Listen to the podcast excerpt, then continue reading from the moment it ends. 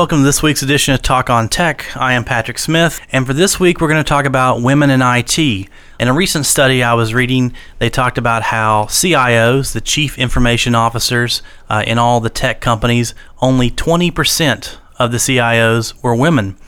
And there's always been talk about how we need to bring more women into IT. Cisco even has a multi million dollar campaign to try to bring in more women into IT. Here at Mount West, though, we seem to be bucking that trend because we have eight IT faculty members, and of those eight, four of them are women. So we're hitting the 50% mark. And so today I want to talk to some of those different women about how they got into IT and also into teaching. So, first, welcome Kim Priest, professor of web development here at Mount West. Hello, Kim. Hello. So, Kim, if you would tell us briefly about how you got into IT and then later into teaching. When I graduated high school, my goal in life was to be a statistician for the Cincinnati Reds, influenced strongly by my grandfather. So, my major, of course, was math. I loved math. So, when I was at Marshall University, I was hired as a student assistant at the Corps of Engineers, and I got hired in the Information Technology Division because at the time, all of the employees of the Information Technology Division were all mathematicians because much of the programming involved Fortran language, which relied heavily upon math. Mm-hmm. A lot, lot of logic, I imagine. Yes, a lot of logic. And while I was there, I got exposed to more and more technology and really began to enjoy the technology part, the computer part, more so than the math. While I worked there, a lot of mainframes, uh, PCs started to become more popular, and I was asked if I would be willing to go to the emergency management division because they wanted to have their own. What is what is the emergency management area? What is that even for? So it was an area for uh, in case of um, disasters in the government, like if we were bombed uh, at the time. So you would practice mobility. So kind of disaster recovery, business continuity type things. Right, in logistics. Got a secret clearance. Oh. And so I really developed a big interest in um, computer technology and then ended up switching my major from math to information technology. So you were at the Corps while you were finishing your bachelor's. From there, did you you had to have moved on from the Corps at some point? Right. So when I graduated, I was hired at the med school in uh, academic computing as a systems analyst, based upon my background that I got at the at the Corps of Engineers. So I did a lot of um, programming, networking, uh, PC work in the lab. Was on the academic side out at the VA hospital. Worked there for three or four years, and then I transferred to information technology at Marshall University and more of the networking area. We uh, were using Novell at the time. Okay, so how did you how did you get from working in IT to eventually teaching it then? While I was working in uh, information technology at Marshall, Miss Gregg had asked me to teach some, as an adjunct, some Excel classes at the time and some DOS classes. So I taught and really enjoyed it. And so when an opportunity became available to teach, I jumped on that. At the time, I had a family and was looking for a little more flexibility in my schedule, not really less work, but more flexibility. So it was a perfect fit. Okay. Well, thank you. Thank you. Our next interview is going to be with Rhonda Scragg, who's currently our chair of the information technology area and professor.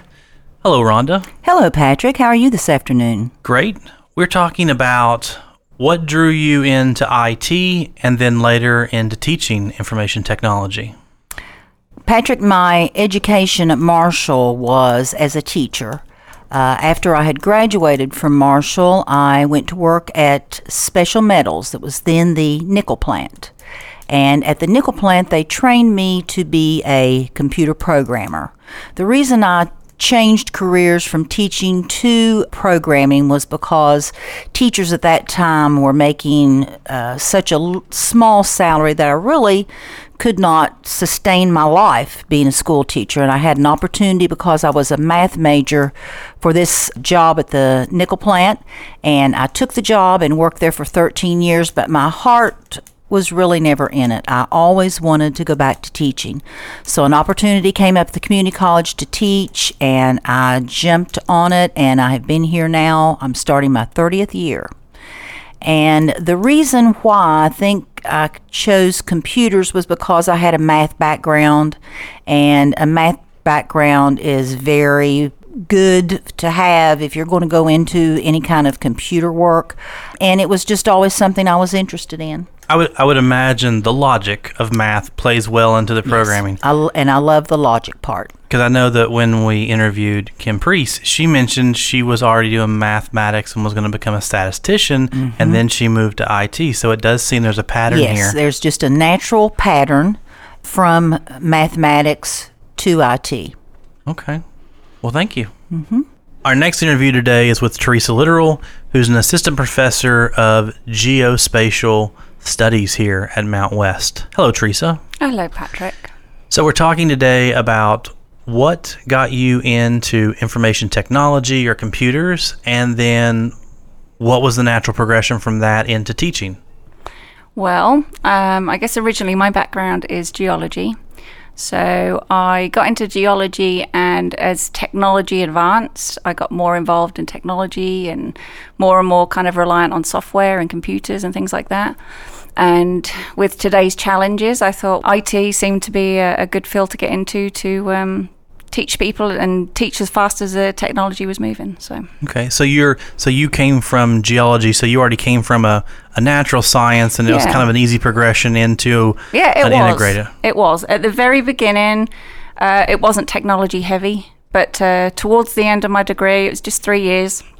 Um, it was more and more it, technology was more and more introduced, and uh, we had to kind of map everything, you know, with AutoCAD and different things like that. So it's uh, we kind of advanced as it advanced.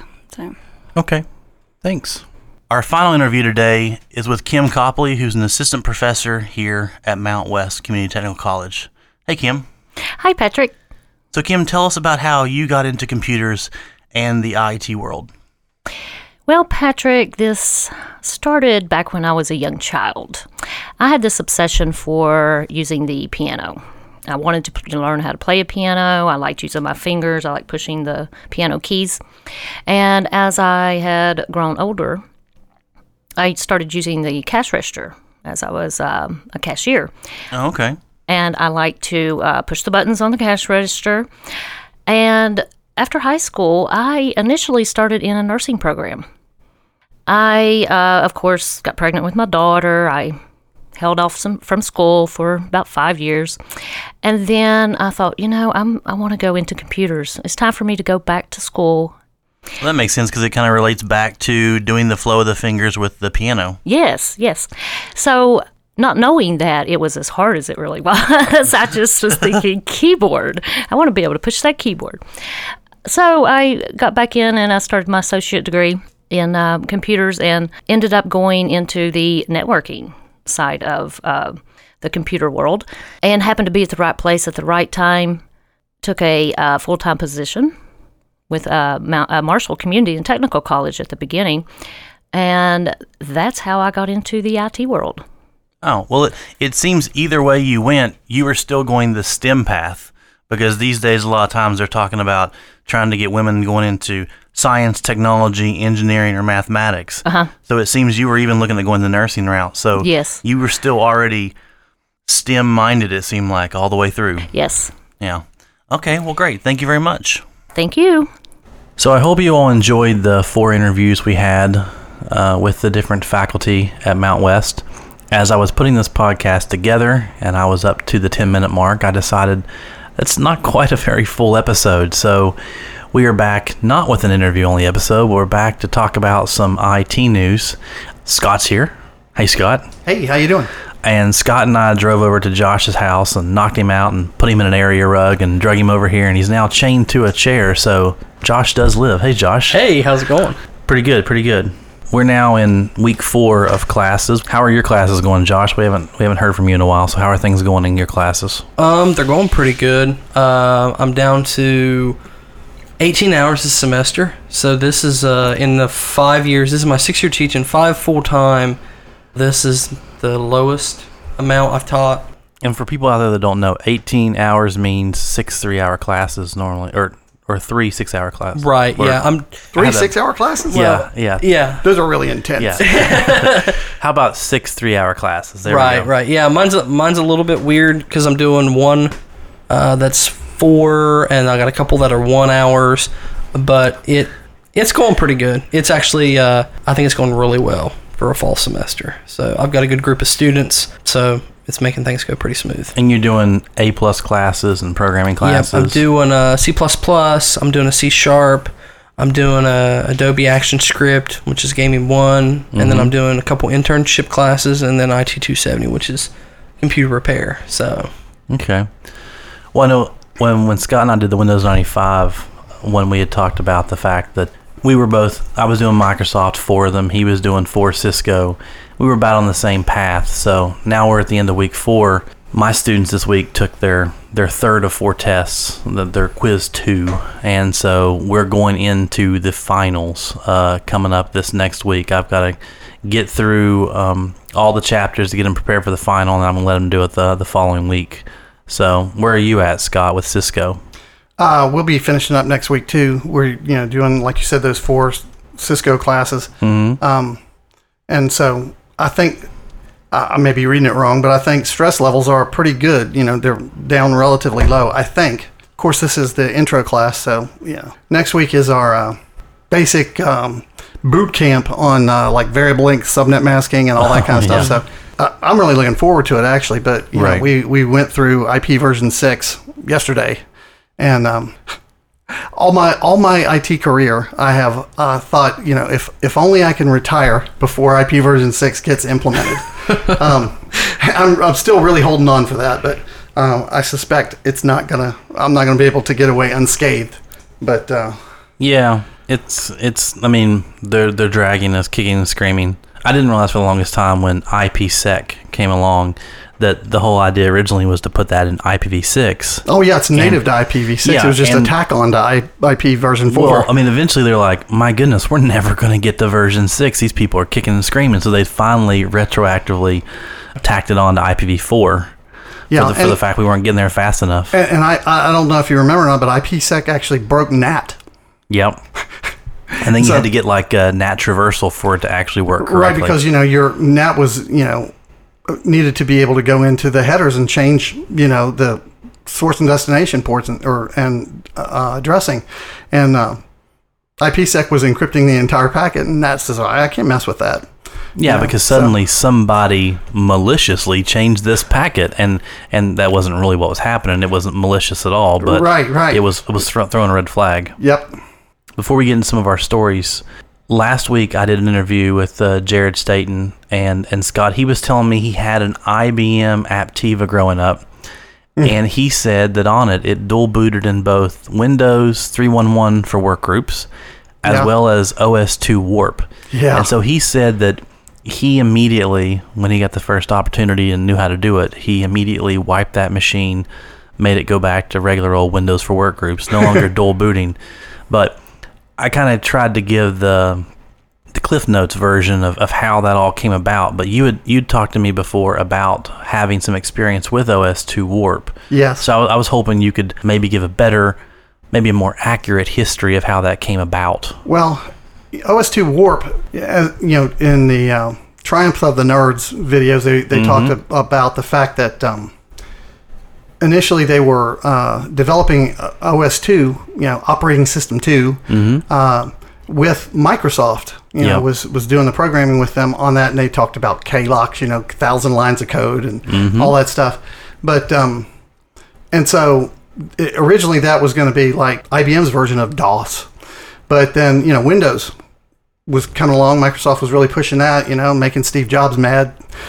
and um, and so OS2 Warp was actually, you know, like their version of Windows, IBM's version of Windows. They they broke it broke it off with Microsoft. You know, the the honeymoon was over. Actually, OS2 Warp was way ahead of its time.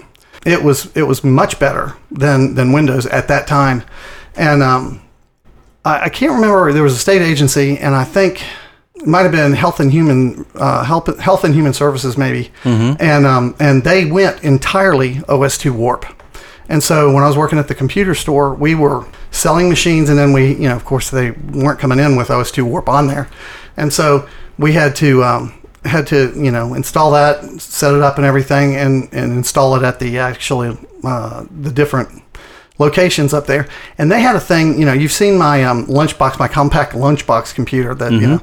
I've Um, even I even posted some pictures of that up on our Twitter account of Talk on Tech MCTC so people could see what your Compaq 486 66 portable looked like. Yeah, but don't forget, I put in an Evergreen chip in that thing, Well- and I turned it into a Pentium One. But I'm just saying, if they were wanting to Google what it oh, oh, was, oh, yeah, it was yeah. its model number was called a 486 66 portable. Yes, and so that the state agency, you know, that that this was Health and Human Services, I'm almost sure it was them.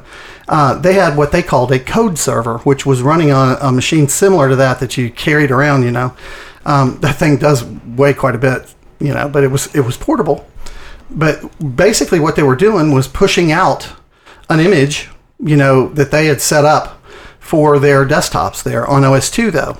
So that And was so- almost like WDS way Yeah. before it was ever way existing. before WDS ever even you know thought about coming out. Wow. And so we would boot those things up with a very similar how we used to set up the MCSE labs, right? You know, you'd have a, a DOS boot disk. Oh, with the with the BART the BART uh, DOS disk. Yes, and Mm-hmm. with the network client, you connect to the um, to the server up there where you had you know images or whatever, and so that's how that worked. And I mean, it was it was so slick. I mean, it really helped us. And so they would loan us this code server, and, and I would go around and uh, fire up a bunch of machines at one time and, and get that pushed out to them. But if you if you look at um, at pictures of OS2 Warp, you'll see it the graphics and, and everything, the windows and all that kind of stuff look much cleaner, much kind of snazzier, snappier than Windows did at the time for sure. Well, it seemed like Windows was 16 colors for the most part. I mean, that was, was very, very, very, very um, elementary color system, and it looked like maybe that OS2 Warp was going for 256, something you didn't really see or to more Windows than 95. that. I mean, I, I just remember thinking at the time, I think it was more like Windows 95, Mm-hmm. really, and and everybody else was on Windows 3.1, you know. Well, and so See, I, I guess I guess I was wrong because in Jared's episode, I said I thought the reason that Microsoft was having to create OS2 for IBM was I thought that IBM started looking around and realizing with Compaq, with all these ROM clone companies out there who are now making their own thing, that IBM realized, oh crap, Microsoft can sell their version of DOS to these other companies. We're not the only game in town anymore. And I was under the impression that OS2 was going to be designed by IBM to be only exclusively usable on an IBM machine so that they could try to get back to being proprietary in nature. Even though they were open architecture, that would try to be proprietary for them. So if that wasn't the case, then why were they why were they trying to create OS2 if if that wasn't the case? Well, I, I'm not really sure uh, about that, but there were other versions of DOS that were out there. If you recall, um, Digital Research, Gary Kildall, uh, IBM went to went to him first. Bill Gates actually sent them, you know, pointed them towards Gary Kildall and said, "Hey, he he's got you know DOS." And um, you know, Doctor DOS, if you ever see that anywhere, Dr DOS, it, it Digital Research DOS. yeah, Digital Research DOS. It, it, it actually ended up being bought by Novell finally. Mm-hmm. But um, and, and so I I think that they probably could have gone to him still. Yeah, he was still alive at that time. Um, but when they initially went there, he was out flying or whatever that day. He just blew off IBM. well, and he didn't want to sign the non-disclosures. He wanted His, the his wife didn't want Yeah, to. his, his they wanted the lawyer to look at it, and IBM was not accustomed to people having any pushback at all. Right. And I mean, I don't, I kind of don't blame her. You know, Gary went off flying around and, and I, you know, kind of left her holding the bag. You know, my wife would feel the same way, I'm sure, if that were the case. Mm-hmm. And so, uh, but I know that OS2 apparently, I I believe original DOS was 16-bit, and I think OS2 was meant to be 32-bit. So there was going to be some incompatibilities, at least when it came to software or, or changes how software needed to work. I think the biggest problem with, I think OS2 Warp would run on other hardware, mm-hmm. but it was very similar to the problem that, you know, re- people ran into with NT. NT351 and NT, even NT4, there there were not a lot of vendors that were writing drivers for that. Mm-hmm. And so, you know, why would you buy an operating system if you can't run your hardware? And so, and Microsoft, you know, pretty much strong armed everybody and said, we're going to go this common driver model. But I, I think that might have been a roundabout way to make it. It was proprietary, obviously, and IBM was doing a lot of proprietary stuff at that time. Mm-hmm. They had microchannel, microchannel architecture. That was way ahead of its time too. It blew EISA away at the time. Wasn't technically was EISA also originally them? The extend like is, is I, I don't think so. Extended I think it was you know kind of like the competition to microchannel, but you know then they also had um, Token Ring that was was theirs, and there for a while it was faster than Ethernet. You know. And so there, there was a lot of stuff that they had that they, that was proprietary, but they basically shot themselves in the foot with that. I think because nobody wanted to pay the the fee to, to be able to adopt that or you know to, to make token ring cards you were going to have to pay them a fee to do that and, and it just didn't happen token ring as you know or maybe not uh, you might not have had a lot of experience with it but it was way way ahead of ethernet I remember hearing about it way back in the NT4 classes. You actually taught a class that we we took called uh, Networking Essentials. yes There was not.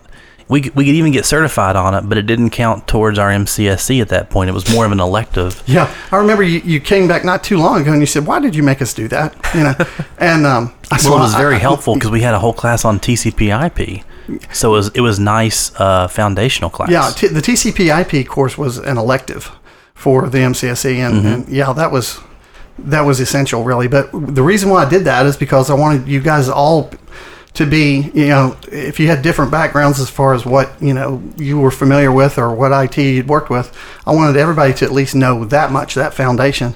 But um, Token Ring, you know, that was the Mouse and Cows, right? yes, MAU and CAU. multi-station access units and um, I can't remember. Oh, it was cows and lambs too. Um, lobe access modules, lambs.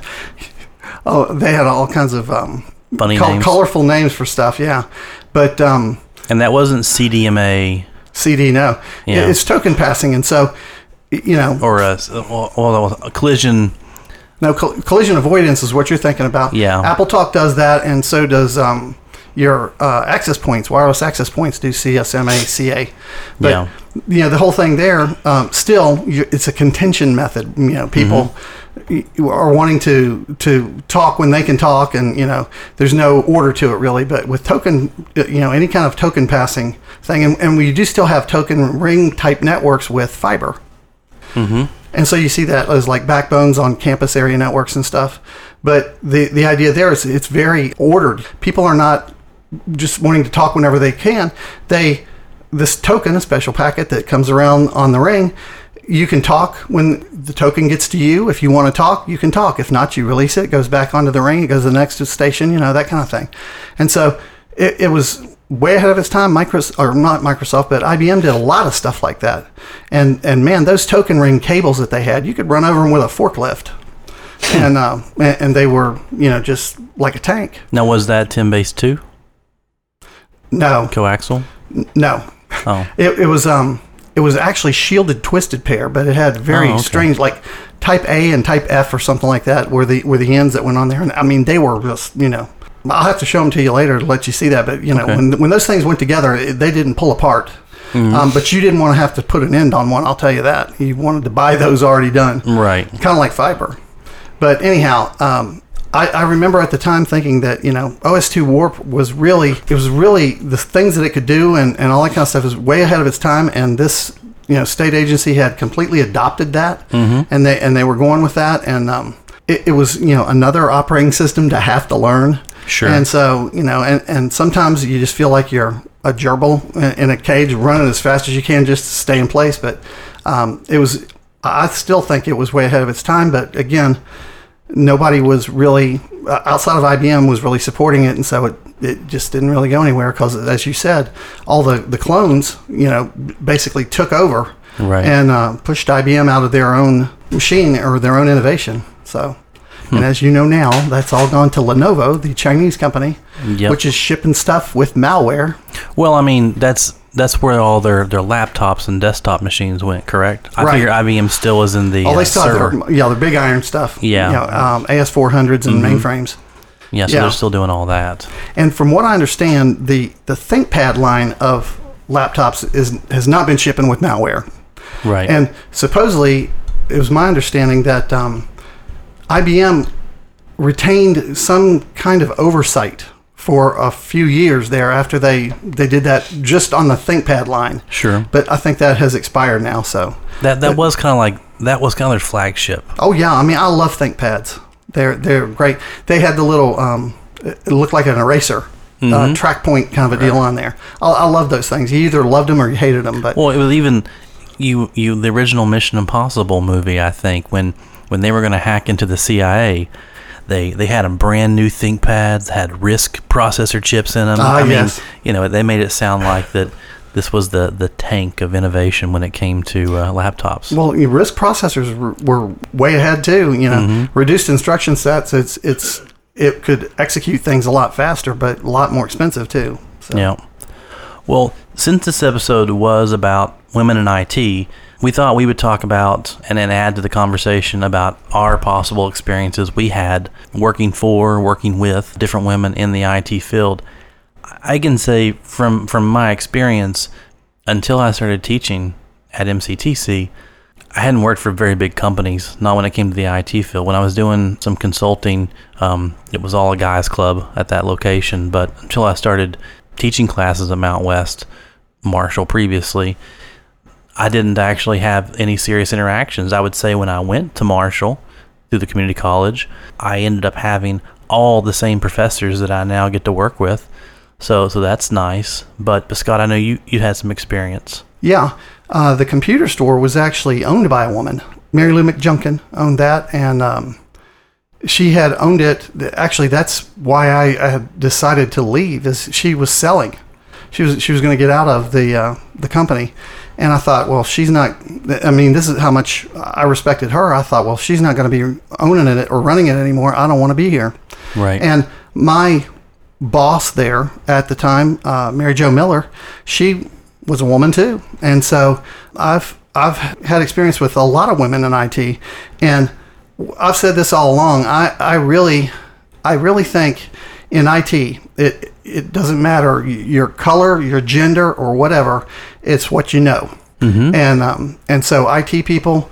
Um, quickly can tell, you know, if, if you're a BSer and you have no idea what you're doing, and so you get no respect. I don't care what gender or color you are. Um, if if you're full of crap, you're full of crap. But the people that know what they're doing, it, it doesn't matter. You know, I, I've I've not. I really have not experienced any kind of gender bias or racial bias. It's just you know you get respect for what you know, and so uh, and then as you as we mentioned, you know we've got half of the IT professors are women. That's a, that's a higher concentration than normal probably, but um, we've we, we've worked with a, a lot of good people. Um, Sherry Vasishta, who used to be our our Cisco uh, instructor, very very smart person, and um, and you know she was great to work with, and and so I, I like I say I, I have no problem working with anybody as long as they know what they're doing. Well, I think you had mentioned to me, and I'd forgotten about this. One of the presidential uh, running hopefuls right now, uh, Carly Fiorina, Fiorina. Carly Fiorina, she was the CEO of HP. So um, she was a very, very high profile woman in IT in that regard. Yeah, and actually, I saw an interview with her, and she said that you know when she started at HP, she was a secretary, Wow. and she worked her way up to CEO. Um, there's also, I'm not sure she's still the CEO of eBay, but Meg Whitman. Uh, Meg Whitman was the one I was trying to think of the other day. Yeah, Because I want to say Meg Whitman was at some place before she was at eBay. I can't remember where though. uh, yeah. I mean, um, she she may have been. I, I'm not even sure she's still at eBay, but you know, you're you're talking about a couple really high profile companies there, HP, eBay, and so She was okay because when you had told me when we were talking pre-podcast about this, and you said it was the person who was the president of HP, I was thinking Meg Whitman because at one point Meg Whitman was the CEO of a of Hewlett Packard. Well, but Carly Fiorina was also right. You know, Yeah, I looked her up as well, but apparently Meg Whitman here it says she's an American business executive and political candidate. yeah. So I, di- I didn't know both of them had had tried to step into the, the, the political limelight. Well, Carly is Carly Fiorina. Yeah, because Carly Fiorino is the one right now that you know not to Oh, get, yeah, yeah, not, right. not to get too political, but apparently Yeah. Trump has been saying Donald Trump has been saying some not so kind words about her in the press. Well, you know, you're going to get that, and, and they're from the same party, right? I think they're Republicans or whatever. Mm-hmm. Yeah. So, but I didn't know that Meg Whitman had actually had political aspirations. um, was she like running for governor or something of California? Maybe, maybe she wanted to take over Arnie's plot, spot. I don't know. I can I can jump in here and, and look deeper into that, but um, I was unaware of it. But no, Meg Whitman was the one I was thinking about that was an actual CEO at HP. Because Yeah. I want to say, if my memory serves, and in this particular area it may not, I want to say she was running the show at or around the time that HP and Compaq came together. And some people thought that was great, and some people were like, "This yeah, was there, this there a- was there was a big clash of cultures there. I know. yeah. when- Well, I mean, it was almost like when Time Warner bought AOL. Later, it seems like they wanted to quickly separate and trim off the fat and get away. So some people Yeah. thought that that merger of Compaq and HP was good, and most people were like, "That that hurt our business." Well, I, I remember when Compaq bought digital equipment. That was kind of like you know, little fish ate the big fish, and I, I thought you know, Compaq bought DEC. You know, Right. But the the whole idea there was they bought DEC for their file servers. Right. It, it looks like here that Meg Whitman had ran in 2010 for California governor. Ah. Um, yeah. So so not not for the president of the United States, but she did have political Aspirations. hmm at that point too. So, but Josh, did you have any?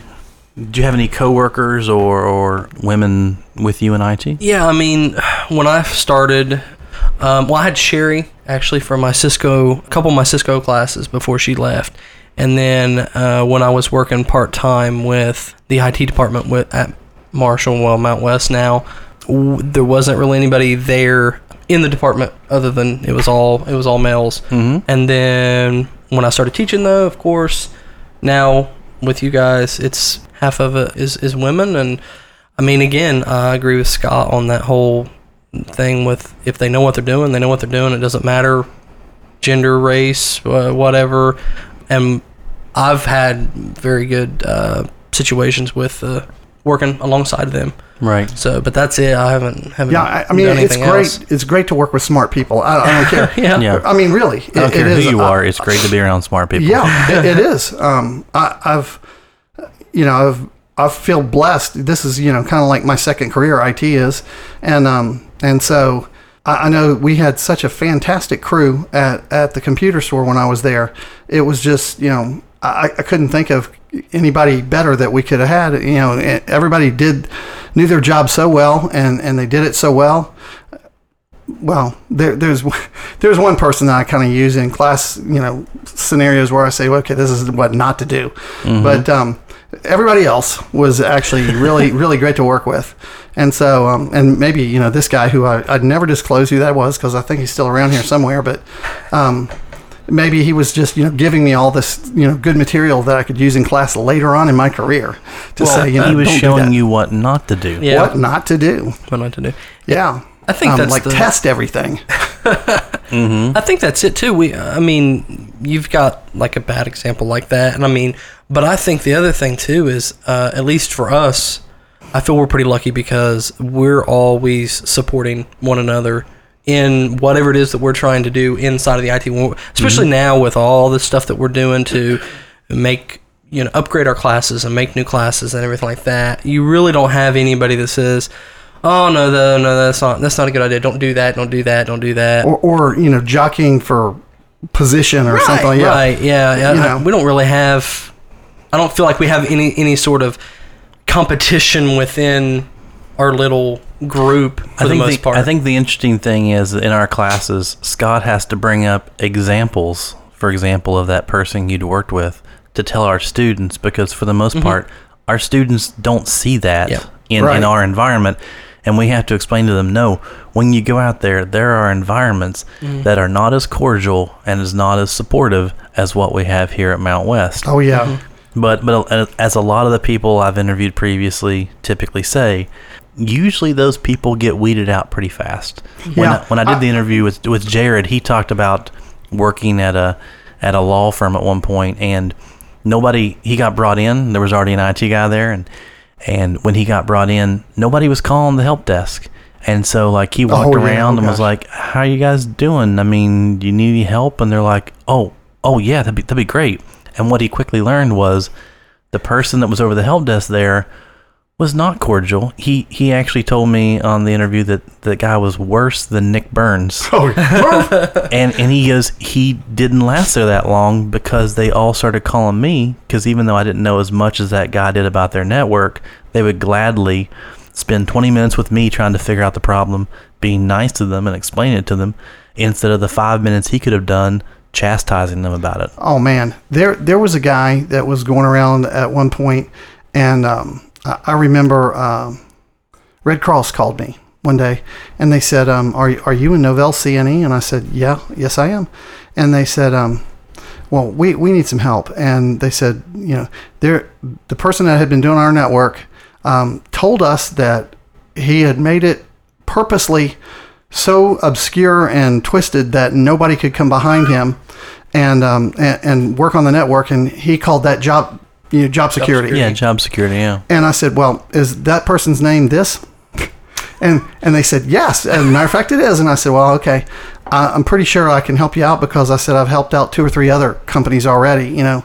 And um, I, I, I can't imagine. I, I just can't fathom somebody doing something like that and thinking that's going to um, endear them to their customer, you know, Well, and, and that's going to make job security. It completely backfired. Sure, it did. Because as soon as they got somebody who could come in there and straighten it out, and I mean, uh, what the guy would do is he, he would have, you know, scripts calling batch files that called other scripts, you know, and stuff like that. And um, it, it was contorted, but, you know, I'd already waded through that stuff at a couple other places, and I had a pretty good feel for his little show game there. You knew his method to his madness. Yes. And so, yeah, I mean, it's just crazy.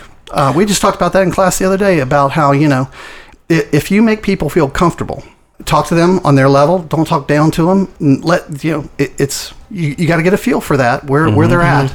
The example I used was like, you know, you got a RAID 5 array here. One kind of techie type of person would would want to know the details a bit, you know, how does this actually work? Uh, You know, if a drive fails, it, it, I, it's still going to stay up and running and it'll rebuild itself and all that. And you, you can tell them about that another customer could be at a completely different level and all they need to know is if they have a problem with it it won't go down. And, and you know you can get the part stick it back in there and everything will be fine. And so you might even be more expensive than your competition or whatever but if if you make the cu- customers feel comfortable and secure that they know you know when they do have a problem and they call you you're going to fix it. They'll they'll call you every time because you, you're you're almost like a partner with them, you know, a friend. Speaking about Raid, Oh, I, yeah. I, I thought I remembered you had a story that I don't think you ever told in the podcast. You, you told it to me when we were driving up to uh, to one of the conferences someplace, but uh, it was about a guy's some you were doing consulting, I believe, at the time, or you may have been doing stuff with a computer store, but you managed to talk one of the guys into buying a RAID array. Oh yeah, it was it was mirrored. It, it wasn't a RAID array. It was on a um, NetWare three one two server, and um, which I still say uh, that's the best network server ever. My my next favorite one, you know, I'm sure you is Server two thousand three. Um, Really? yeah, all the, the people that liked- like people that like liked 2000. XP. No, I liked 2000. Oh wow, It felt more of a more of a tank to me than 2003. 2003 they they 2000 when 2000 came out they were starting to get serious about security just like they were with xp and stuff but i like 2003 and um, you know people who like xp still you know same kind of idea but NetWare 312 that was the energizer bunny of networking. And i'll tell you this same server that we're talking about um, it had been up for like 965 days or something when i went to upgrade it to server 2000 and um, I, I, I got to tell you, conscience-wise, I was thinking, okay, I like Microsoft, you know, I would like Novell, but I looked at that thing and I said, there's no way a Windows server is going to stay up for 900 days without being rebooted. Right. It, it just, it just wasn't going to happen. But what the the incident you're talking about, this, you know, business owner, we explained to him that if he would um, put in, you know, go ahead and, and pay for an extra hard drive in his server that was the same size. Um, he could mirror, you know, making it w- would write to both drives at the same time, and he'd have you know an exact copy at all times. And so, you know, it was kind of a hard sell at first because it was expensive and um, you know, fast, wide SCSI or something like that on that. Because you that had to buy a special card that would go ahead and support those two hard drives to make that mirroring happen without the operating system even knowing about it, right? You were buying right, hardware it- RAID. it- yeah, a RAID controller, Yeah. you know, um, and that's RAID level one. Mm-hmm. And so, but but he went for it. You know, we explained it to him and everything, and so then we we dialed into it to to do some kind of you know maintenance. I can't remember exactly what it was, and. We, lo and behold, the drive main drive had failed it like two weeks ago, and it's just bopping right along, you know, on that mirror drive. And so I was like, oh my gosh. We called him up and we said, hey, we need to get you another drive. Um, one of your drives has failed. And, and he said, well, everything's working. And I said, yeah, remember when we talked to you about that? And he was like, oh, okay. Well, let me tell you, if you ever need to, you know, explain this to somebody else, just have them call me and I will tell them, you know, it's totally worth it. And, um, and so, yeah, um, that uh, he, he he it was like a come to Jesus moment, man. He he was converted. Yeah. So yeah, that was some good times. You know, a lot of times on Microsoft ones, you know, it seems like it's it's always your primary drive that fails, and then you got to go in there and edit the the boot.ini file to mm-hmm. point to the other one. But on on Novell, you know, with that with that controller, it just kept on running. It was great. That's cool. That's cool. So So we got a couple articles that we want to talk about today, just so we can kind of get back to what our old format was. Josh, you want to talk first about about the, the Apple announcements? Because this last week, September 9th, Apple just announced they're bringing out the new phone, updates to the watch, gigantic iPad. Looks like iPad, looks like they just basically ripped the monitor off an existing laptop and said it's an Yeah. iPad. But you're you're very much interested in getting a new phone, so Yeah, So talk about the um, phone. Hey, all I want to know is, did any of you guys ask Siri for a hint? right? Because wasn't that what they said? Um, if you wanted a, a a hint about what was coming out, ask Siri. I, I never. I didn't. I never didn't hear that? ask Siri anything. I only ask her what things are divided by zero, so that she gets mad. you can ask her the meaning of life, and she she will She'll answer. Yeah. Do you, So there I don't use like it for where you ask her anything who her father is, and it's, and it's you know jobs? I think she does say, think and she you, does. you can actually ask about Steve, and then she gives you a link to the little remembering Steve webpage too. well, I just know I had heard. I think it was on um, on uh, the tech the tech guy or the the new screensavers or whatever they were talking about. Apple had said, you know, if you want more information about you know this event that we're getting ready to have, um, ask Siri. And so that's they did, you know, Leo Laporte asked Siri, and it, was, it just said, all will be revealed on, you know, September 9th or whatever it was. Oh. Something like that. So, Wow. Yeah, I don't. I don't really use Siri, um, only because I just don't. uh, I'm not using Cortana well, either. yeah, right. So, um, but no, the the Apple announcement, a lot of information uh, was given out. I'm interested in the new uh, iPhone 6s because I've got a 5s currently, and Are you going to go with the Plus though? yeah, I'm going to go with the Plus. I don't mind. Like a lot of people don't like the bigger size and all this kind of stuff. It doesn't bother me. I pack it around in my pocket anyways, and it's going to fit because I, I always buy clothes with big pockets. I'm very much interested in that, and I think the biggest thing with the new iPhone uh, 6s is the whole 3D Touch announcement, and that is, in short, uh, very I would almost call it. powerful. It almost seems like a way you can now right click on your phone. By holding your finger down on the phone a little bit longer, you Mm-hmm. Right. pull up a contextual menu based on whatever It's- you've touched. What it reminds me of is the the first Android stuff that came out where it had resistive touch instead of capacitive touch on the Yeah. screens. It's Hmm. yeah, it's kind of like that. Yeah, I uh, that's a good way to think about it. It just it's all about how hard you press, how long you're holding down, um, moving it around like that because you they've got the whole um, what are they calling it? Uh, peek and pop, which that's just what That- it's called. That just does not sound. it doesn't ring. That doesn't sound good. Yeah, it doesn't sound good. Uh, it's the idea that you can uh, hold it down and you can preview all the different things that are going on uh, on on your phone. Like if you've got a message going on with someone and you don't want to necessarily open that message up, you can peek into it and see where where you were and or and then just like pop it onto the screen.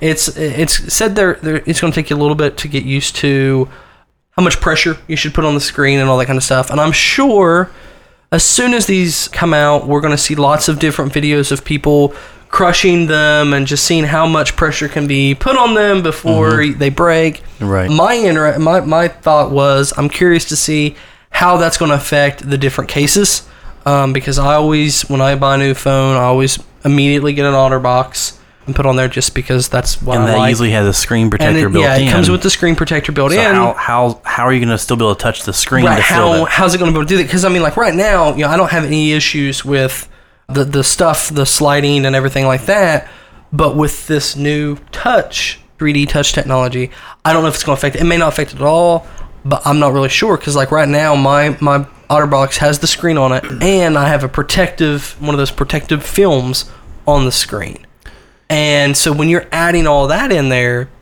i don't know if it's going to affect it or not it for might those of you who don't know, by the way, we sound like we're, you know, Patrick and I are really, you know, high tech on these phones and stuff too. But Patrick has a flip phone, yeah, I still have, and, still and I have an Motorola Razr. Android phone from Kroger that's um, running Android 2.3.5. You know, Yeah, I, yeah. I still carry my Motorola Razr that I purchased in 2004. Yeah. so I went. I got when, I, when my first iPhone was 3GS, and then I got the 4S, and then the 5S, and so I kind of wait. I don't do the mid cycle. I'll wait till the last one, and plus that also times up with the plans. You know, the two year plan thing. I'm waiting the whole time, so you know. Yeah, yeah. He's just he's still waiting for the right one. But uh, the 3D touch I think is the biggest thing. They also a couple of the other specs on the inside. They deal with the fact that the battery is smaller in size, and so a lot of people are concerned that it's not going to hold as much a charge and all that. But they swear it's going to be fine. It's not going to be an issue. Uh, and then they've also added in another a new piece of equipment that changes how the vibrations uh, work within the phone. And You mean, so, is it something like an accelerometer? uh, kind of, but it, I don't remember what they I exactly think called is, it. the thing they, they call the the the, the tactic the the haptic, haptic. haptic Something, yeah. And so they've they've introduced this new. There's all these um, little. I, saw, I remember seeing the pictures. There's all these little what looks like um, transformer cores inside this aptic. Did you call right. it- It's just a little, Haptic. little rectangle. Hap- H A P T I C. Mm-hmm. Haptic. haptic. So My um, Kroger phone has that. Oh, okay. but it's it's got a whole lot of stuff. Uh, it, it it did increase in size as far as how um, you sounded like that that um, onion video there.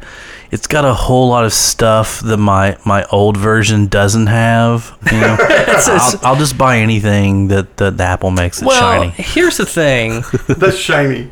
two years with the phone, and they don't make them like they used to. They don't make them like Like my Razr. like your Razr anymore. Other than what have you? What's the only issue you've had? Battery swollen. Yeah, I ended, had- I ended up I had to buy a That's a second pregnant battery. I had to buy a second battery, Yeah. and that battery became pregnant. Yeah, Right. And so, uh, Yeah, but And you so- could change your own battery, right? yeah, exactly. On these new ones, can you? The new You can still get into it and change it. oh, If- I mean, if Well, I mean, you don't have a simple handle. no, it doesn't flip out. You've, you've got to buy some crazy screwdriver I've got- because Okay, Steve so does is it not still supposed to go back to Apple to be done? Is that?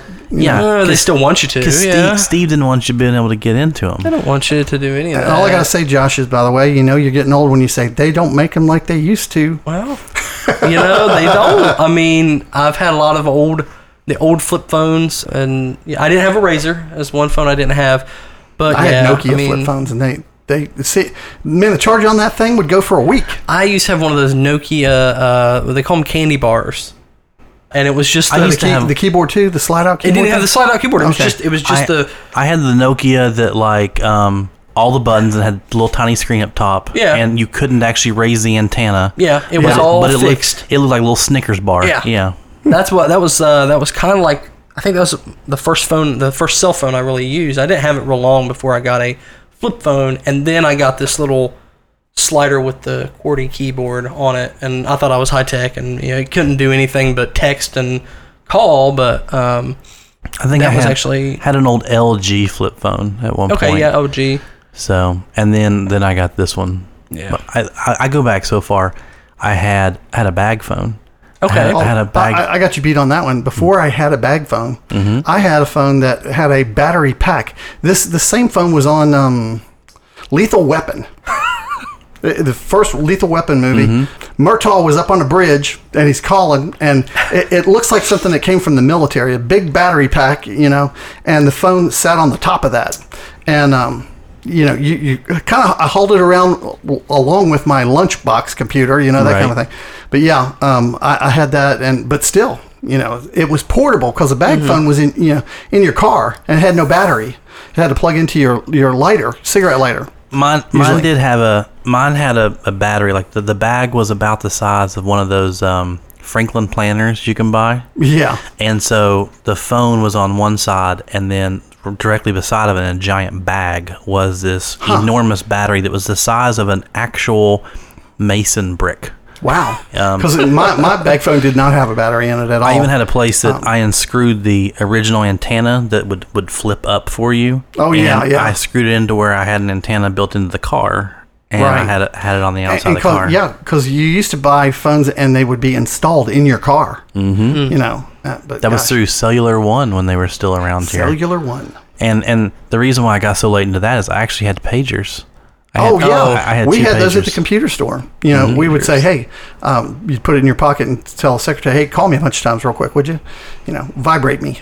Well, and the best. I mean, even now, I think back, I paid ten bucks a month for my pager. Yeah. That was very affordable back then. Well, I, I know I bought my I bought my pager, and then the company paid the the monthly thing for it or whatever. But yeah, pagers. We had those. I had it through Rampage. Rampage. Oh yeah, they were on um, Sixth Avenue. Yep. And then Yep. at one point they were even an ISP. Yes, they were. Ramlink, I think, was what theirs was called. I Yeah. think. They were right down the street from the computer store. I remember that. Well, I saw besides them releasing the new phones that are coming out, they are bringing out what is just about a 13 inch iPad, and it has a stylus and it has um, you can get a smart cover keyboard for it. So Yeah. that, that, that seems like it, might be like a nice Wacom tablet kind of It type seemed, thing. yeah, and and a lot of people immediately pointed out the fact that when Steve Jobs first was announcing the Yep. the Yeah, why would you want a iPhone, why would stylus? you want a stylus? Who needs a stylus? And uh, that's honestly when I'm when I've been looking up a little bit about the the announcement stuff. Most things I've been seeing have been pointing back to people complaining and are concerned over this stylus with the iPad Pro.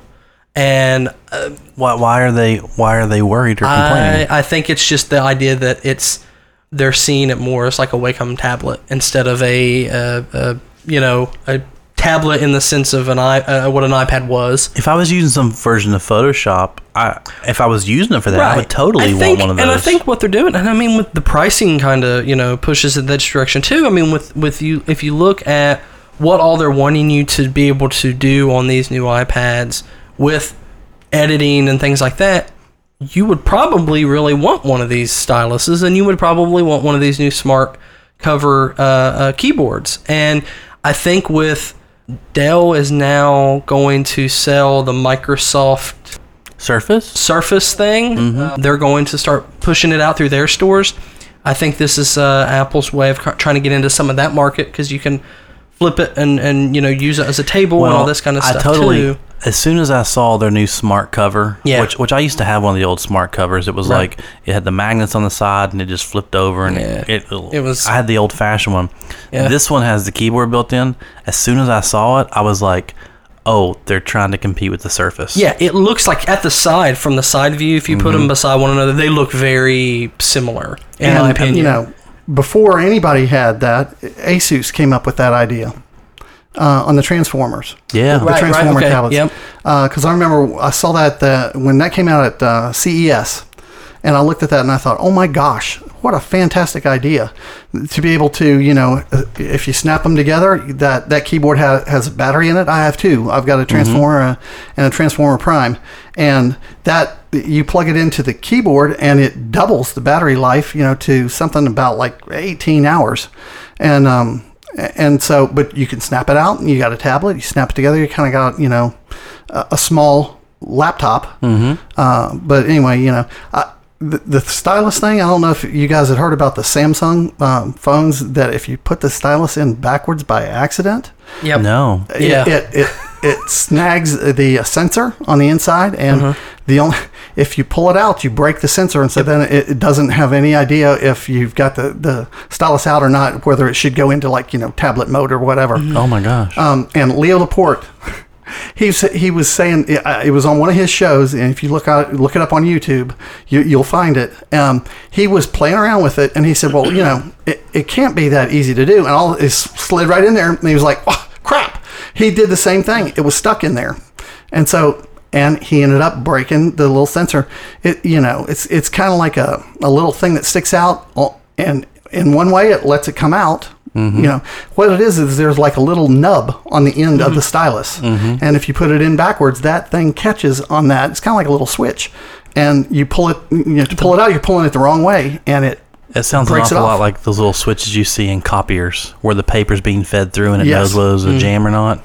I, i'm you know when i saw that happen it, it I had this vision in my mind that you could maybe get it out if you were to like roll up a piece of paper in a tube and push it up in there Exactly. and and that would push the little switch out. Now I don't know if I'm you know coming up with the field service replacement unit or something to fix that, but Right. um, I, I think that might work. You know, I, I don't have one of those because they don't sell them at Kroger, but Right. um, well, I remember seeing. I'm cheap. I don't. say? I don't see commercials much anymore, but I do remember them advertising a new Samsung phone. I think where the the edge of the phone was curved, Yes. and on the curve they would display data for you. Yeah, That's it's still- co- that's really cool new looking one. phone. And I thought, oh, oh, a secondary display. Yeah, that's a really revolutionary idea. My Razr has a secondary display when it flips closed. yeah, but this, you know, it, it, it was the fact that it, it rolled over the edge. You know, I mean, it, I, I still think it was cool looking, but you know, they don't sell those at Kroger either. So right. Yeah, I've Right. seen a. Um, it was an ad. I think I was watching YouTube or something, and it was ad that popped up for that, Yeah. and so it showed up there. yeah, because we're cord cutters, right? Pat, me and Patrick, and you know, yes. Yeah, I don't have cable either, so the only thing I watch is Yeah, we're so techie. We just, you know, no, no cable. Yeah, we're just getting rid of all the old stuff, only going the streaming, the Netflix, all that wonderful stuff. Yeah. So, you know, something bad happens in the world we don't even know about. We're clueless. Yeah. So we, we get Um, all of our. You got So, some- oh, oh yeah. a couple more things uh, uh, that with the iPad Pro. It's their their big pitch is it's the 12.9 inch screen, which we said was more or less double the size. They're even pointing out for you to edit 4K video, design presentations, and makes running a business easier. So I guess that whole stylus thing is for wow, Josh, if you need, being able if to you use- want to run lights out easier, you just need to buy an yeah. Apparently, iPad. I just need a new iPad Pro, but I'm not going to do that. and then suddenly your drum business will just be Right. I mean, swimming it's, in money. yeah, that's exactly what it. It takes a. You got to invest, right? You got to buy one of these new iPad Mm-hmm. you, Pros. you, got to spend money Takes to make money to make money. That's you right. know it does. And then the only other thing really that jumps out to me on it is the fact that they're talking about their new A9X chip, and it doubles the performance and graphics performance of the iPad Air 2. It's a 64-bit desktop desktop uh, type chip that they're putting in there.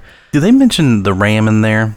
Because you know when you buy them, they always talk about the hard disk space that you've got. Like I think they have to 128 gig.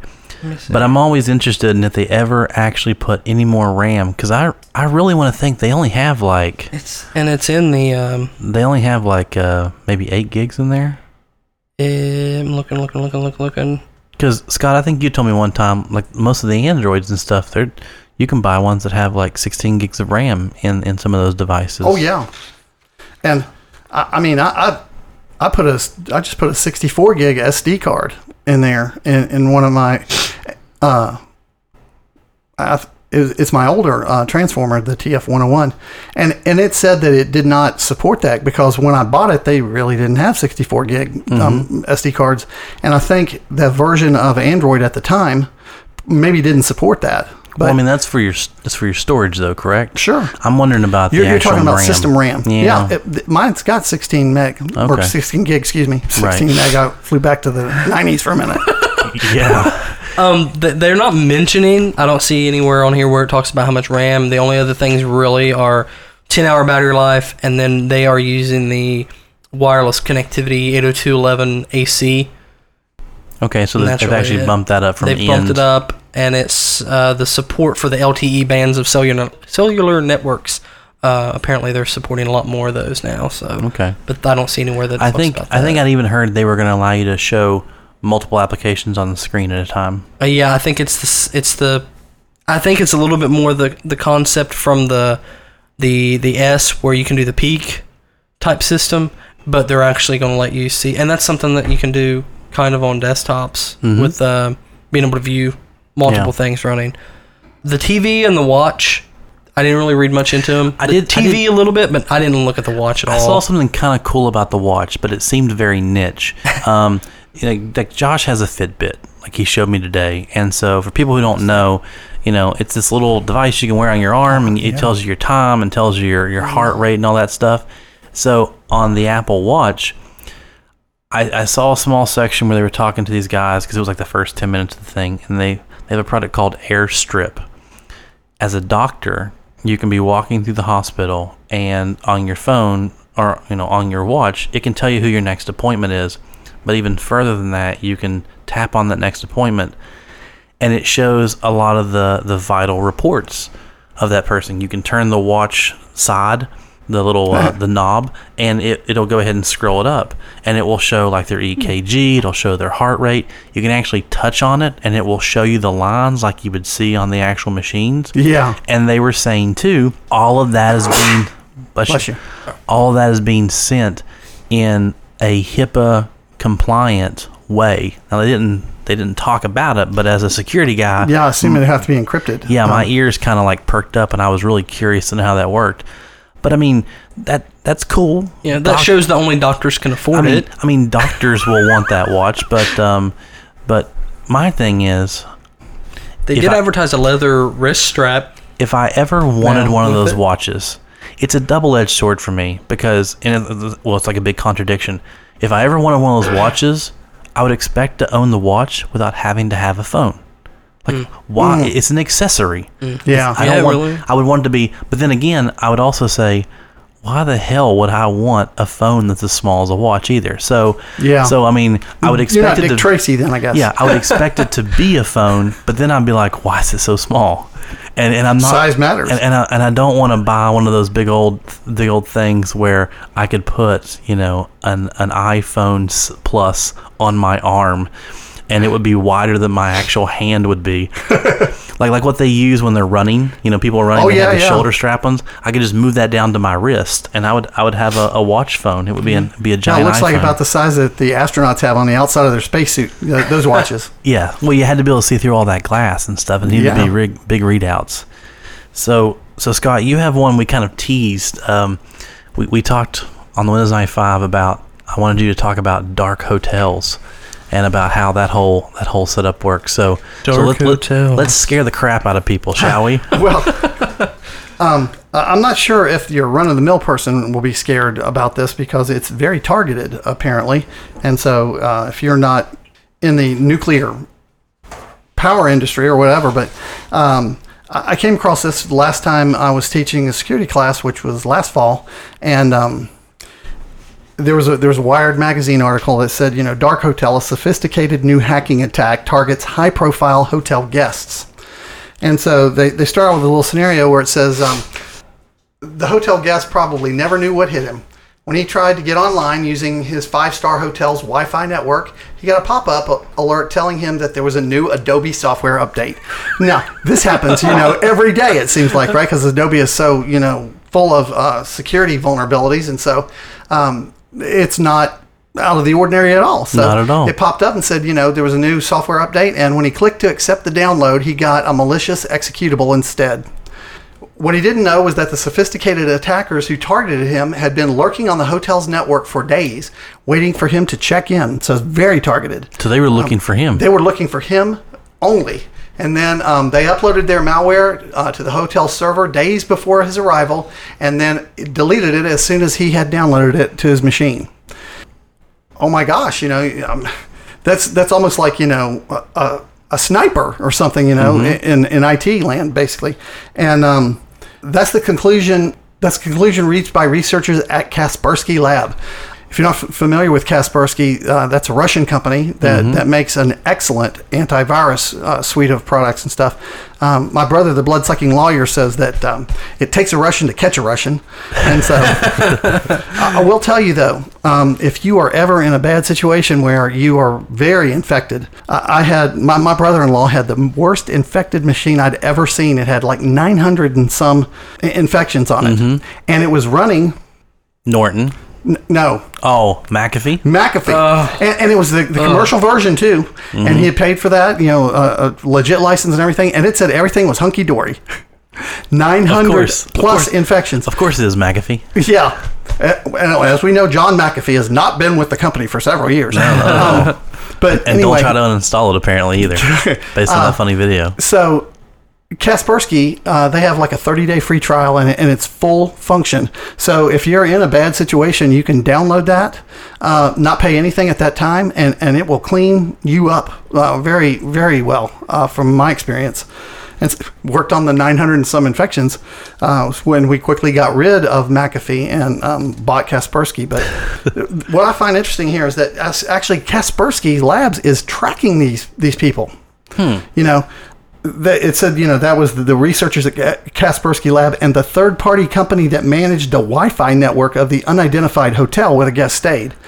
So, uh, and this was in located somewhere in Asia. You know, we don't necessarily know where that was, but Right. Um, Kaspersky says the attackers have been active for at least seven years. This would be eight years now because um, they started in 2007, conducting surgical strikes against targeted guests at other luxury hotels in Asia, as well as infecting victims uh, via spear phishing attacks and peer to peer networks. So spearfishing. Spear phishing is well, fishing in general uh, that Yep. was a, with a ph. That's you know the um, trying to get you to click on something that looks like your bank or to, to try to get your um, your personal information or whatever. Or they send you the, the email that's like, your your email is going to be turned off in the next day unless you send You need us. to, or, or you need to change your password. yeah, change your password. S- Send an email to us. That's how you'll change your password. They're Apparently, fishing for that information. Yeah, or they'll even have um, you know the the good ones uh, will have it used to be they, they would give you a link that said it was like you know go to PayPal and change your password you know or you're, you'll be locked out of your PayPal account. And if you hovered over that link, you could see it didn't really go to PayPal, although it said it did on the screen. Sure. Um, the good ones now have you know a um, uh, JavaScript button or whatever that you know is, is is in the email embedded, and so you can't hover over it and see where it's going to take you when you click on that. But still, so spear phishing is, is a more directed, more surgical version of that. Yes, because you know the the other thing is is almost like a breadcrumbs on the water. You send it out to everybody and hope somebody you know comes Well, back. yeah, to. I, I would regularly get emails that say, you know, you have an UPS package, and I would think I didn't order anything from UPS. But if they could somehow hack into PayPal and they knew I had a PayPal account, if they could send an actual email and try to act like they were from PayPal, I would more likely respond to that if they're knowing and targeting me because it's a service I own. yeah, and you know, well, and they could almost assume that you know a large percentage of people have a PayPal account. Sure. And so, uh, what you- what you need to look for, a lot of times they will say, you know, we will never send you anything like that. PayPal would say that.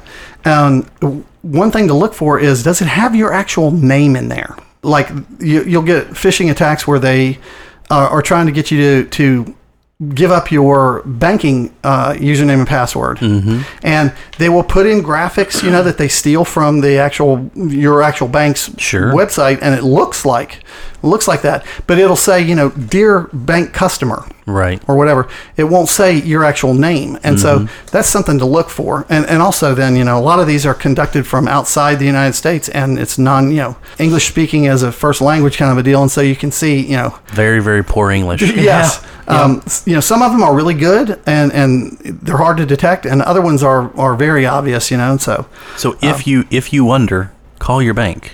Like Yeah. If you ever doubt it, call your bank. yeah, bank. you make the call. Yes. Uh, if you get a call at the house, say, give, give me your number, I'll call you back. Or, you know, or look up the number for the bank Right. and, and you call them back and, and ask for that person. They'll say, no, we don't do That's that, um, you know, the things going on now with the, the, the scammers that call up and they say, um, this is Microsoft. yeah, your Windows is broken. Yeah, your Windows is sending out many, many um, error packets onto the internet, and and uh, we've detected this. Microsoft doesn't do yeah, that. Microsoft's got a whole lot of other things to do. They're not, you know, checking to see if you're sending out bad packets from, from your machine. And so what they're trying to get you to do is allow them to do remote desktop, you know, remote assistance. And I remember when that first came out in Windows, and I was like, "Oh, great! We got back orifice built into Windows now." Yeah. Um, so anyway, d- don't do that either. Microsoft will never call you and say something like that. You know, um, if you complain about the MCSE program, somebody might call you from Microsoft, but otherwise, no. I hear, I just- uh, hear you're not happy that we changed the name, Scott. yeah. yeah. Um, for those of you who don't know that, I, I made quite a stink. There at one point, it was back in 2008. Um, Microsoft said they were just getting rid of the MCSE program. Period. There no more MCSEs.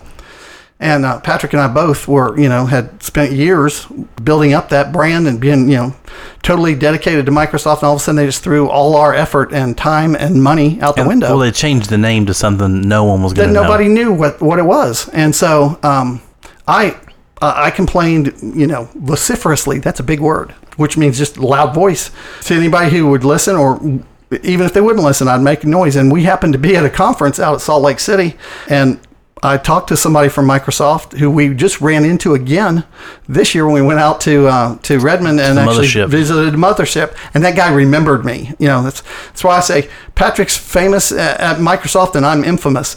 But I got a call at home after this because that guy had just started at Microsoft, and I complained, you know, about that, and I said, "Man, you guys are just totally screwing us over," and um. He filed a report, he told us this time. And I had gotten a call from the global head of certification at Microsoft at my house. And so he's, you know, hi, uh, you know, is this Robert? Yeah, that's how you can always tell they don't really know who you are. And like, yes, this is Robert. And um, he said, I, I can't remember what his name was, but he said, this is such and such. I'm head of global certification at Microsoft. And I said, okay. He said, I understand you're um, unhappy with what what's going on with the, the program. And I said, yes, I am. And, you know, at that point, I, I thought, well, they're already throwing MCSE out the window, so I, I, I don't care. I'm going to tell them. And um, normally you'd say, well, you know, you think you'd need to be, you know, friendly or something like that because you don't want to lose your certification, but it's already gone anyway. What Microsoft does, um, what they do generally is they they decide they're going to make a change to something, and then they go ahead and implement it, and then they ask you how you felt about what they did to you, and and then they say, okay, thanks for your feedback. It's not going to make any difference, but you know, thanks a lot. Um, I will, however, say um, that when we were out at, at Redmond, they asked us to help them troubleshoot their design for them IT Academy, right? Yes. And so They were asking up front this time. Yes, they did. And, and they said, you know, please sit down. This is what what it's going to look like. You know, we've redesigned everything. They they assigned a different, you know, researcher to each one of us. They would show us, and they'd say, okay, what are your initial impressions, and um, it, it, do you think any changes need to be made or whatever, you know, and. Uh, so I will take up for them there, you know, because people are saying that um, on Windows 10, for example, the, the idea is that engineers, you know, who are just so isolated, software engineers that, you know, aren't in the real world and they understand, you know, uh, their own way of doing things. And they say, you know, that they don't ask people, you know, wh- what it's like. But we do know for a fact that they do do that, s- at least sometimes. So, Yep. anyway, but back to the Dark Hotel thing. This is a group that's, you know, it, it's kind of scary because um, So why why did they want that guy? Do we do we know from the article what he was? what it is is um, they they target people in certain industries like executives mm-hmm. and uh, it's basically corporate espionage in a, in a way uh, in that case but victims are infected with botnet malware during the initial stage but if the victim turns out to be interesting the attackers go a step further to place a backdoor on the system to exfiltrate documents and data That's just a great way they can connect to your machine and just take what they want whenever they want. Right, and, and you don't see it. Mm-hmm. The scary, really scary thing is uh, it says until recently, the attackers had about 200 command and control servers set up to manage the operation. 200 servers. Kaspersky managed to sinkhole 26. Sinkhole, that's an uh, interesting term. Haven't heard of that one before. I have not either, but it said sinkhole 26 of the command server domains and then gained access, physical access to some of the servers. Oh, wow. Uh, where they found unprotected logs identifying thousands of infected systems. And so, um, you know, botnets are where you know they take control via some software that gets installed on a machine, and now it's not your machine anymore. It's the you know perpetrator over here who's remotely controlling, and they you know you can rent botnets. You know, Yeah, that almost it almost kind of feels like if people have seen a movie like The Manchurian Candidate or any of those type of spy thrillers where someone has been indoctrinated into some sort of culture and then a certain keyword will suddenly turn them, you know, flip the switch and turn them into the sleeper agent they need. Oh, yeah. Your computer is basically just a, a sleeper agent in wait. and, Because and you don't know that this is going on until they come knocking at your door, like from your ISP, Yeah. that says you know you're conducting some sort of attack. because all your machine ever does is every once in a while it just phones home to that to the CNC machine and says, "Hey, I'm still alive. I'm still here," and so it waits for orders. And when it gets the orders, that's when it really starts doing the damage. what these guys do though i mean it's if if you have any idea of how um, certificates work with um, certificate authorities and things like that with e-commerce and digital signatures Well, when you go to Amazon to buy something, there's that wonderful little lock up in the upper right-hand corner. yeah you you know you see that it looks like a, a little padlock and you mm-hmm. say okay well things are good. What's what's actually happening there is amazon sends you a certificate that has their public key in it and so that's a uh, there's a key pair public and private key and that private keeps private. Only amazon's going to have that. And then they give out the public key to everybody in the public that wants to encrypt data to send to them which would be your credit card information. And so they give you their key and that certificate and then once you have that uh, you're able to start sending encrypted information back and only the owner of the private key that matches the public key can decrypt that which would be amazon in that case. And that's when you get your little padlock there. And um, all that stuff goes on you know just almost instantaneously. And you know. Well, also when your browser, when your Explorer, Firefox, or Safari, whatever you're using, when it goes to Amazon, you don't see it, but it looks at that certificate Amazon says they have the the, the actual kind of kind of like the digital sheet of paper that says I'm allowed to do business as Amazon. They go and fact check that with the company who supposedly issued that. yeah but check them out and made sure that they were doing what they said they did Almost like a that. private eye, Uh-huh. and, and if that company says no, we didn't do that, your browser will throw up a warning to you and say we don't think this is who they invalid certificate or Yeah. whatever Or if you go to Amazon with two O's or Amazon, right it it'll it'll say this certificate does doesn't not go. match Yeah, so that helps make sure you get to the right place and you buy the right stuff from the reputable retailer. Okay, the same thing gets done with software. Um, they they can be digitally signed. This whole idea of public key, private key can be you know done to create digital signatures to prove that it came from who they say they are. Mm-hmm. Well, what these guys have been able to do is they're able to digitally sign. They've they've cracked the the the keys for for that, and they can digitally sign their own software that makes it look like it is legit. So that's why he was okay with installing that Adobe software. Yeah, because it, it looked like it was from Adobe. You know, it had the correct digital signature, but it really wasn't from Adobe. That's scary. It is scary because now who can you trust? Right. And so it says their targeting uh, is nuclear themed, but they also target the defense industry uh, based in the U.S. as well. And so at one point they had tracked some of this stuff back to South Korea, which Wow. is, is, our ally. You'd think it may be North Korea, Yeah. but Like you think North Korea or, or Iran, something like that. Yeah, right. So, and one, at one point in here, they say this is NSA level infection mega- mechanism. The idea that they're able to digitally sign their own stuff. Mm-hmm. And as we know, the NSA is listening to everything that we do. So hello NSA. Yeah, hello NSA. How's it going? We like you. We totally support you in all things. Yeah, yeah. As long as you're you know not targeting us, that's that's great. Uh, so We'd be- anyway, we'd be more boring targets. We would. yeah. I I thought that too until I got hacked by you know Chinese hackers, you know, that taunted me and said, you know, don't. It must be um, daunting to be so overmatched. I was like, wow, yeah. So, and I was teaching the security class at the same time. I came in and told them, I said, oh, man, you know, what do they what do they want with me? And at, at that time, I had a Cradlepoint access point, which is really good. Had uh, really good logging. And so I could see that, you know, there were um, port scans and stuff going on all the time, every day, every minute, all day long. And so, you know, somebody in the class brought up a pretty, pretty good point. They said, well, you're, you're getting these probes all the time. They're not getting through. Maybe they said, well, what does he have? Right. You know, and so Right. they, you know, got serious about it, banged him through there, you know. And so, for for those of you who hadn't heard that story, I, I burned everything to the ground uh, when that happened. I mean, I um, I, I took out micro SD cards and cut them up with scissors. I I um, reset the, the the tablets and the phones. They were they were in the tablets, the phones, and the PCs. And you didn't you didn't just wipe your hard drive. You No. took out the hard drive. Right. I took the hard drives out, put brand new hard drives in, and, and then I, you know, ran over, shredded, burned, and nuclear, you know, everything with the old hard drives because I just, you, you can't trust it at that point. And so, uh, but I, I knew that they were um, in the tablets because, and this is scary, folks. A tablet was sitting. On, I had you know one of those Asus tablets sitting on the kitchen table, and um, I, I said something to my wife about the fact that they hadn't wiped my security logs.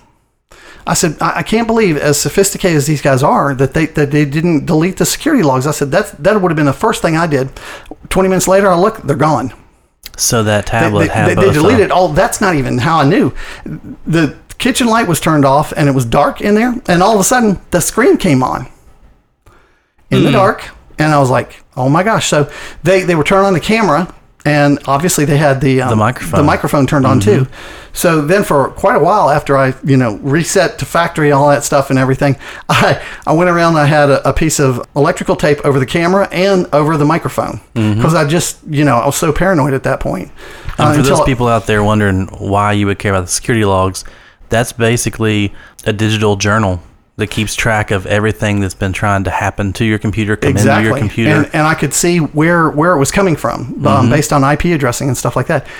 Luckily, I had already made a backup of the logs before that happened, and so I, I still had that. Right. And, and I had uh, backup of the logs from the access point too. But uh, it, it was it was a um, it was a logic bomb, basically a package that you know once it took off, it executed even after I got off of the internet. I, I unplugged everything, and it was still executing. And so I got so paranoid then I was looking out the window for somebody with a Pringles can out out in the road.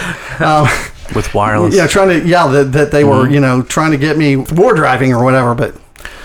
Wow. Oh gosh! So anyway, it's you know maybe these guys are sophisticated. I mean, it's it's crazy. And they had they had a keylogger. Sophisticated nature of the keylogger, as well as the attack on the RSA keys, indicates that Dark Hotel is likely a nation state campaign. so. This is this is not some little homegrown militia. This could be actually funded by an entire country. Yeah, it says or or at least a nation state supported campaign. Um, now I don't know if you guys remember the uh, oh gosh I can't remember the name of it now the virus that attacked the Iranian nuclear power plants. I do remember that because it like it it made it to where the temperatures went really high and it caused some things to. Yeah, this was the first the first um, virus, Stuxnet, the Stuxnet virus. It was the first virus that actually caused hardware damage, mm-hmm. and it attacked the centrifuges that they were using to you know separate the the nuclear material there, uh, plutonium, I think. To enrich the uranium, Yeah, plutonium, uranium, or whatever. Right. Um, all I know is it burned up thousands of these centrifuges. yeah, CNSA, we know nothing about nuclear bombs. You don't need to talk to Yeah, us. don't listen to us. And so um, at that time, there was all kinds of um, you know people trying to, to say, well, who, who did this? You know, again, it was considered it was so you know sophisticated that it had to be a nation state kind of a thing, and Mm-hmm. and they were saying you know um, Israel or us Mm-hmm. or you know whoever. Lo and behold, it turned out to be us actually, Right. and St- Stuxnet kind of got loose. Uh, and it and it was made to target the control machinery of n- nuclear power plants. So it was really scary, but um, that was a you know a nation state kind of a thing they thought at the time, and, and it was a nation state. It was us. So I don't know. I don't know who these guys are, but I'm not in the nuclear industry. So and I don't stay at five heart, five star hotels either. So Right. um, but it, know. but it's just scary. I mean, because um, If Josh, you I- can't trust the software that pops up and says it's Right. actually this is from Microsoft or this is from Adobe. Well, we I think What- we what talked about in like the flash classes before about clickjacking, where like it used to be when you had a flash program, you could make an invisible button in that flash Oh, program, and yeah. you, could, you could overlay that on a web page, and, Yeah. and they You couldn't could see it. You couldn't see it, and they would be clicking and Oh, didn't know. this is still that still happens a lot. There are streaming sites for uh, like sports and stuff that people Right. will go to. And uh, like stream to watch, and you can watch live sports and stuff. And they're all Flash plug-in based, and it's the the video is behind like dozens of these. Uh, some are visible and some are invisible advertisement blocks and you know if you click one it wants to take you to another page all this stuff and so Right. they're still doing that But I same mean, thing But I mean, this is this has gotten, as Scott says, even more sophisticated Mm-hmm. to where now. Can you even trust that what you're bringing down is a Microsoft update? Right, It right. says No, it's yeah, Microsoft. yeah. the, the mechanism to verify that is has been compromised, Right. Basically, and so um, you know who, who can you trust? Right. Uh, several years back, um, there these are certificate au- authorities are people that you know companies that exist to verify that you are who you say they are, and then they issue the, you these keys. Uh, Probably the biggest one in, in the world is VeriSign. Right. And so um, they have a private key that you know is their root key, and so it's you know supposedly kept in a vault in a mountain, you know, underneath or you know whatever, um, and nobody ever gets to it. And unfortunately, their private key got compromised. When that happened, then all of a sudden now every key that they've ever issued, we don't really know if it came from them or the people that compromised their root Right. so so they had to turn around and go back and reissue keys to everybody they had ever done that with for free.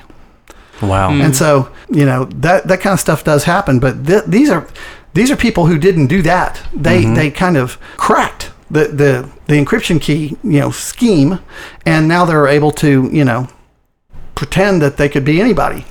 The interesting real world uh, illustration that I always show in class that's in that's from that video about the internet. I can't remember what it was called, but it was, it, one Warriors of the of the net. Warriors of the Net, yeah, where they talked about the bubble burst.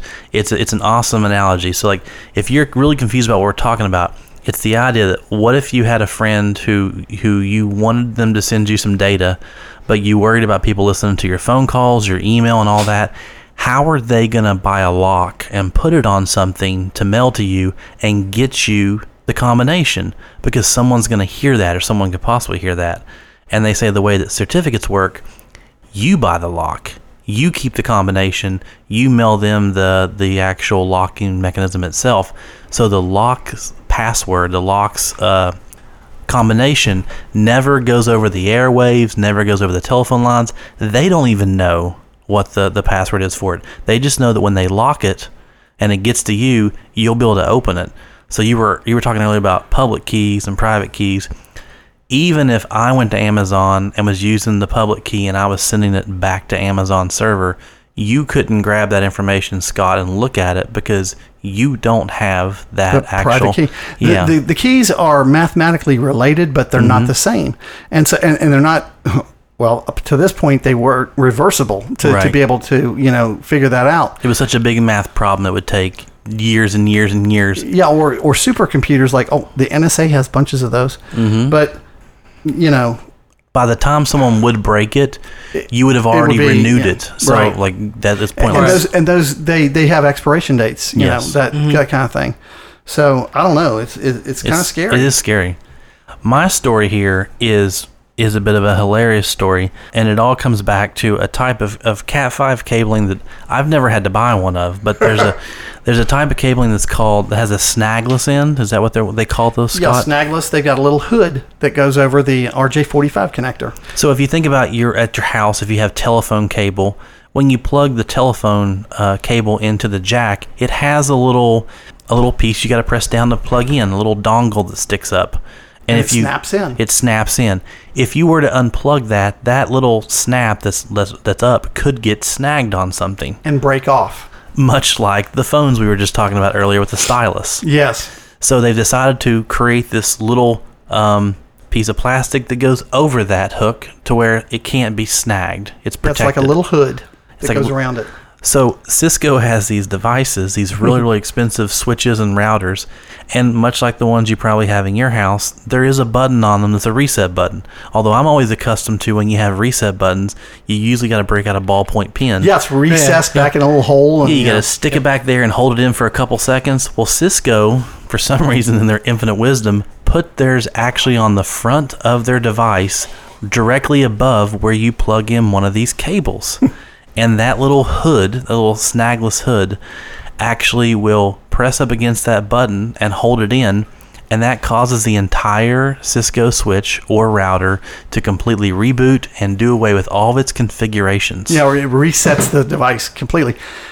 First of all, I, I want to say that it's not necessarily a bad design in that they had that thing there because these are you know really high end devices that aren't you know at somebody's house. They're going to be in a data center, you know, with Right. professional people, but um, still, you know. You would think you would think you would still make that button be recessed. You would want it to be harder to press because that's a pretty life changing thing you do. Yeah. Losing Um, your configuration. Uh, however, however, I will say that uh, you know, as a Cisco person, but um, and, and Microsoft person too, you know, you got to back up a server. That's that's a job. You know, you got all kinds of files and all this other kind of stuff. Cisco device can be backed up to a text file, mm-hmm. and so and a, and a very small text file. So. If you have Cisco devices, you should be doing that all you know right away anyway. But so it, it might not be a disastrous thing, but it would certainly bring down that device and everything that's hooked to it uh, until somebody could reload the configuration from their backup text file. Now they do say here, even in those text files, you have the ability to disable the button. And when you Ah. buy when you buy something that expensive, it's probably extremely configurable, and you can say whether the button works or not. but they did say in the article that they're sure it caught many of the network engineers, you know, red-handed in this case, or at a loss before they realized what they actually did when they were plugging Yeah, in it all said those something about like um, these cables were accidentally used in a data center. Well, that makes it sound like you know they shouldn't be used in a data center, and I, and I don't really understand that part because you know un- unless the idea is that you know. In a, in a data center, you're not going to have people, you know, dragging them across the carpet or whatever that, that break Right. off the, the pieces on the RJ45 connector. But yeah, I know you I and I've them talked about this the first thing we do on those usually is cut that little hood off because Yeah. it, it's such a pain in the rear end to once it once it plugs in to, to get it back out. Yes. You know, you you almost have to squeeze it with a pair of pliers or something to Mm-hmm. get to get it to come back out. because the hood that's protecting the protecting that little that little notch there Prevents you from pressing the notch. all the way down exactly Yes. so yeah it's very very annoying well i think that's gonna do it for us this week do you guys have any closing words or closing thoughts everyone wear their tinfoil hats A- As um, we used to say on the X Files, trust no one. Yes. Well and uh, i want to remind everybody that we do have a twitter page out there that's talk on tech mctc uh, a new announcement. There is now a new webpage which is talkontechpodcast.com that's where you can go and, and if you're a non-itunes fan like scott you can go and download any of the episodes or stream them there for free. Uh, and also we have two new email addresses since we since we have uh, talk on tech podcast there is patrick at talkontechpodcast.com and there's also now josh at talkontechpodcast.com and maybe we need to make one for scott too Yeah, just go to my Facebook page. yeah good oh, luck that's right. I have no Facebook. yeah, good luck there. But uh, if and we, we still have the old account of talkontech at gmail.com. But if anybody out there finds any interesting articles that that you think might be worthwhile for the podcast, or you got any feedback, feel free to either email us at any of those email addresses or send us a quick tweet uh, on our Twitter page. But thank you all. That's going to do it for this week. I'm Patrick Smith. I'm Josh Joseph. and I'm Scott Nicholas. Have a great week.